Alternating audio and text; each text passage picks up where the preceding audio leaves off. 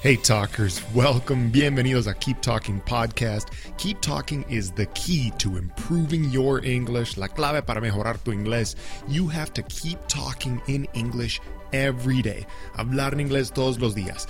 We apply the same principle to our podcast. That's why we have a Keep Talking Podcast episode every day. Un episodio todos los días. Listen every day and then go speak every day. Keep talking. Talkers, en este episodio te voy a contar qué son cinco errores comunes que tú puedes evitar cuando estés hablando en inglés. ¿ok? Ahora, la mayoría de esos errores son comunes específicamente para hablantes nativos del español porque es una, una situación o son situaciones donde estás traduciendo literalmente la cosa o la frase en tu cabeza, porque yo hago lo mismo en, en español a veces con el, o sea, mi primer idioma, perdón, mi primer idioma es inglés. Entonces muchas veces yo cuando hablo español traduzco cosas en mi cabeza literalmente y no sale correcto en español. Eh, entonces por eso esos son unos errores comunes. También esos de cierta manera todo tiene que ver con algún tipo de conector, bueno, no, no todos, pero he hecho episodios antes que son muy populares de hecho sobre connectors, esos conectores, o sea, frases pequeñas que conectan de cierta manera dos diferentes frases. Por ejemplo, um, in conclusion, or after that, or by the way, or despite this, or etc. Todas esas cosas que conectan una frase a otra, pues de una forma, digamos, más elegante, ¿sabes? para escribir y hablar de una forma más elegante en inglés. Ahora, Sabes, en esto, la mayoría del tiempo con Keep Talking estoy tratando de que tú hables más normal, o sea, estamos enfocados en el habla y para hablar y sonar como un hablante nativo normal a la hora de hablar inglés. Entonces, lo que yo te voy a dar en eso son cinco errores comunes que tal vez hagas mucho cuando estés hablando en inglés y bueno, a ver si, si ayuda. Ok, primero es I am agree with you. I am agree with you. No, eso no es correcto, ¿ok? Es correcto decir I agree with you. I agree with you. Tienes que quitar la am, ¿ok?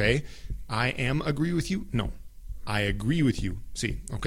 Porque lo que estás haciendo en este caso es traduciendo directamente en tu cabeza. Yo escucho eso mucho. Eh, una persona, pues un hablante en español, eh, del español nativo, diciendo ah, I am agree with you en inglés. Pero no.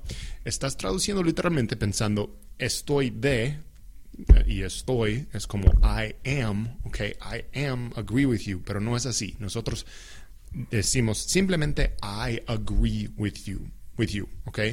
Es diferente porque de acuerdo no es un verbo en español, pero agree es un verbo en inglés. Entonces toda la estructura en este caso es diferente y sin meterme mucho, bueno, porque yo no sé los detalles de por qué funciona así como un verbo en inglés y por qué no en español, pero el punto es que tienes que decir simplemente I agree with you en vez de I am agree with you, ¿ok? I agree with you.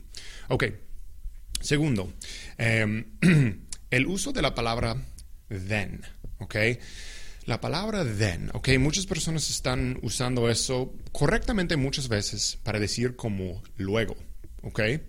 And then I went to the store. O sea, um, I woke up and then I went to the store. Me desperté y luego me fui a la tienda. Eso es correcto. Okay? That is a correct use of it. Okay?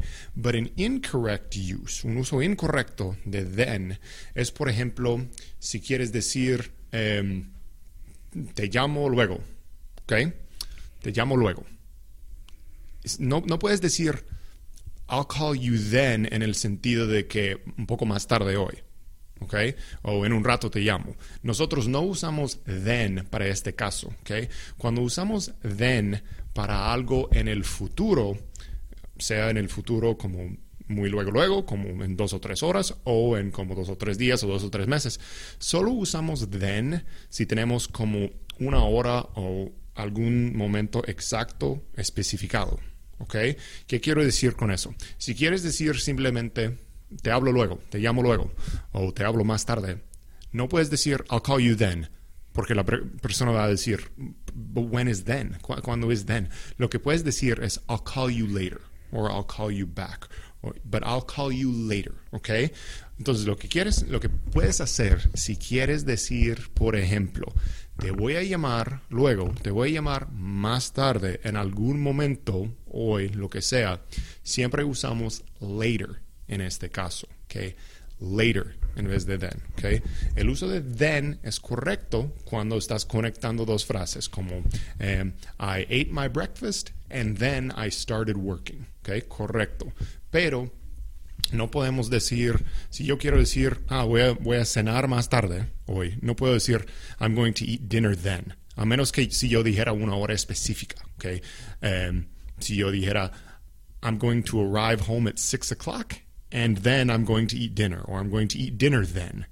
Eso sí es correcto porque ya tengo una hora muy específica. Yo sé que eso suena complicado, pero básicamente baja el uso de la, de la palabra then unas veces y coloca, reemplázalo con later, ¿ok?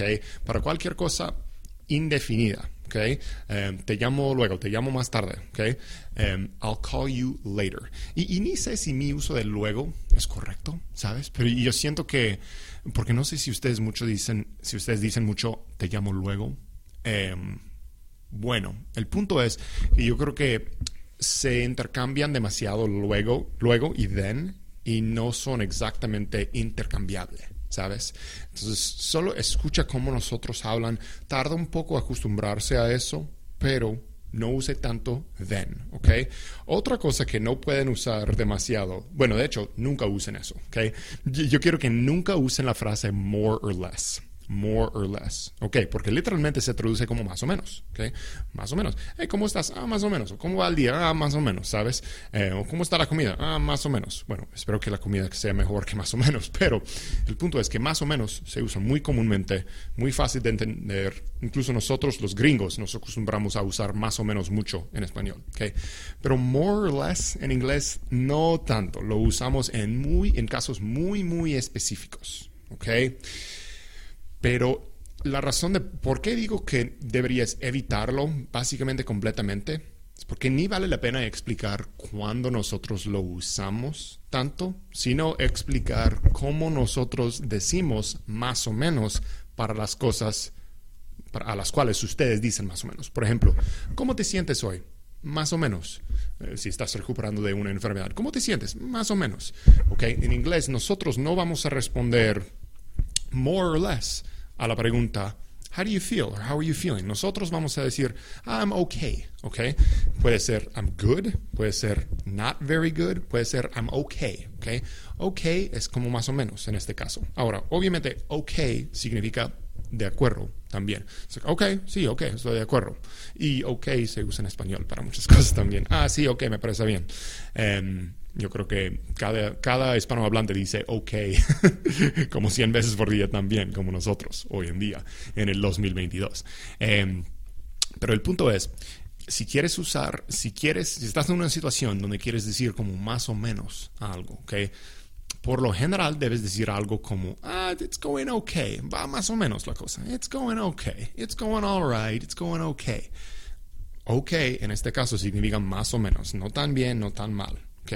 Y eso es lo uso más importante. ¿okay? No voy a meterme en los detalles de los otros usos de more or less, pero quita el more or less de tu vocabulario y también quita el so-so. ¿okay? El so-so nosotros usamos a veces también, de vez, muy de vez en cuando pero es como, sí, ¿cómo te sientes? Eh, más o menos, así, así. Y en inglés piensas que vas a decir, I'm so-so, how do you feel? Ah, so-so. Pero nosotros no usamos so-so mucho, ¿ok? Eh, sí se entiende, igual que, well, more or less, no se entiende muy bien en este caso. Si alguien te pregunta, how do you feel? Y dices, I'm so-so, sí se entiende, pero nosotros no, no respondemos así en inglés. Nosotros simplemente decimos, um, I'm okay. Not bad, I'm okay. You know, I'm okay. Otra cosa, evite la mayoría del tiempo therefore. Okay. Therefore es una palabra que se usa en el inglés escrito. Si quieres sonar muy inteligente, estás escribiendo un reporte, algo, pues adelante.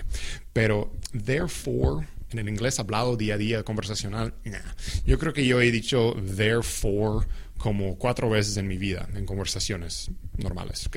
Nunca, ¿ok? Em, se usa demasiado. Nosotros decimos so, ¿ok? So, casi cada vez. Em, igual, porque bueno, muchas veces en español, si vas a decir como, bueno, no voy a llegar hasta mañana, entonces no te voy a ver hasta mañana. O no voy a llegar hasta mañana, así que no te puedo ver hasta mañana, lo que sea. Ok, en este caso, no vamos a decir, well, I won't arrive till tomorrow, therefore I can't see you till tomorrow. No, nosotros vamos a decir, I'm not, I won't arrive till tomorrow, so I can't see you till tomorrow. Okay? Por ejemplo, um, um, mi mamá come, come muy saludable, así que ella va a vivir muchos años. Ojalá. Okay? My mom eats very healthy, therefore she is going to live a long life. Mm, no, nosotros vamos a decir mejor. My mom eats very healthy, so she is going to live a long life. I hope, I assume, right? Cosas así, okay? Reemplaza therefore con so, okay? Es mucho más fácil. Dos letras, S-O, so, okay? So, es para entonces, es para así que, okay? So, so, es muy fácil. So, you get it? Okay. Y lo último que yo tengo en esa lista es, um, ok, es un poco complicado, pero for ¿Cómo lo explico? Y eso, eso me toca el alma porque, pues, em, no es mi niño biológico, pero muchas veces le digo, eh, mi niño, mi hijo, se llama Jair. Yo viví con, con él por dos años, desde cuando él tenía cuatro años hasta que tenía seis. Y lo veo de vez en cuando hoy en día. Es otra historia muy larga. Pero él, muchas veces cuando hablaba en, hablaba en inglés, eso técnicamente es un error. Sabes que los niños siempre hacen muchos errores. Em, cuando él quería decir, ¿para qué? En inglés siempre decía for, for de una manera incorrecta. No puedo creer que estoy usándolo a él como un ejemplo específico. Pero escucho a muchos hispanos haciendo el mismo error. O sea, hispanohablantes adultos que tratan de aprender inglés eh, o que aprenden inglés, pero eh, obviamente no saben hablar como nativos exactamente. Ok, lo que estamos tratando de decir es ¿para qué? Ok, por ejemplo, um, um, I'm going to lift weights so that I can uh, get big. Voy a levantar pesas para que me pueda poner más grande o más fuerte. Um, ¿Para qué? ¿Para qué? Voy a levantar pesas para que pueda, pueda estar más grande o más fuerte. I'm going to lift weights for I can be big. No, no, no, no, no. I'm going to lift weights so that. Okay? Entonces, ¿para qué? Es so that. O a veces puedes decir in order to. Pero por lo general, so that funciona muy bien. ¿Ok?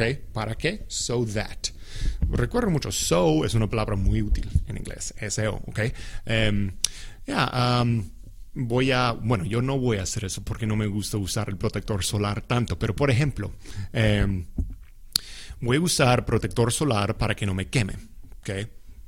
I'm going to use sunscreen for, for I don't burn, for that I don't burn. No, no, no, no, no, no. No, I'm going to use sunscreen so that I don't burn. ¿Okay? Entonces, ¿para qué?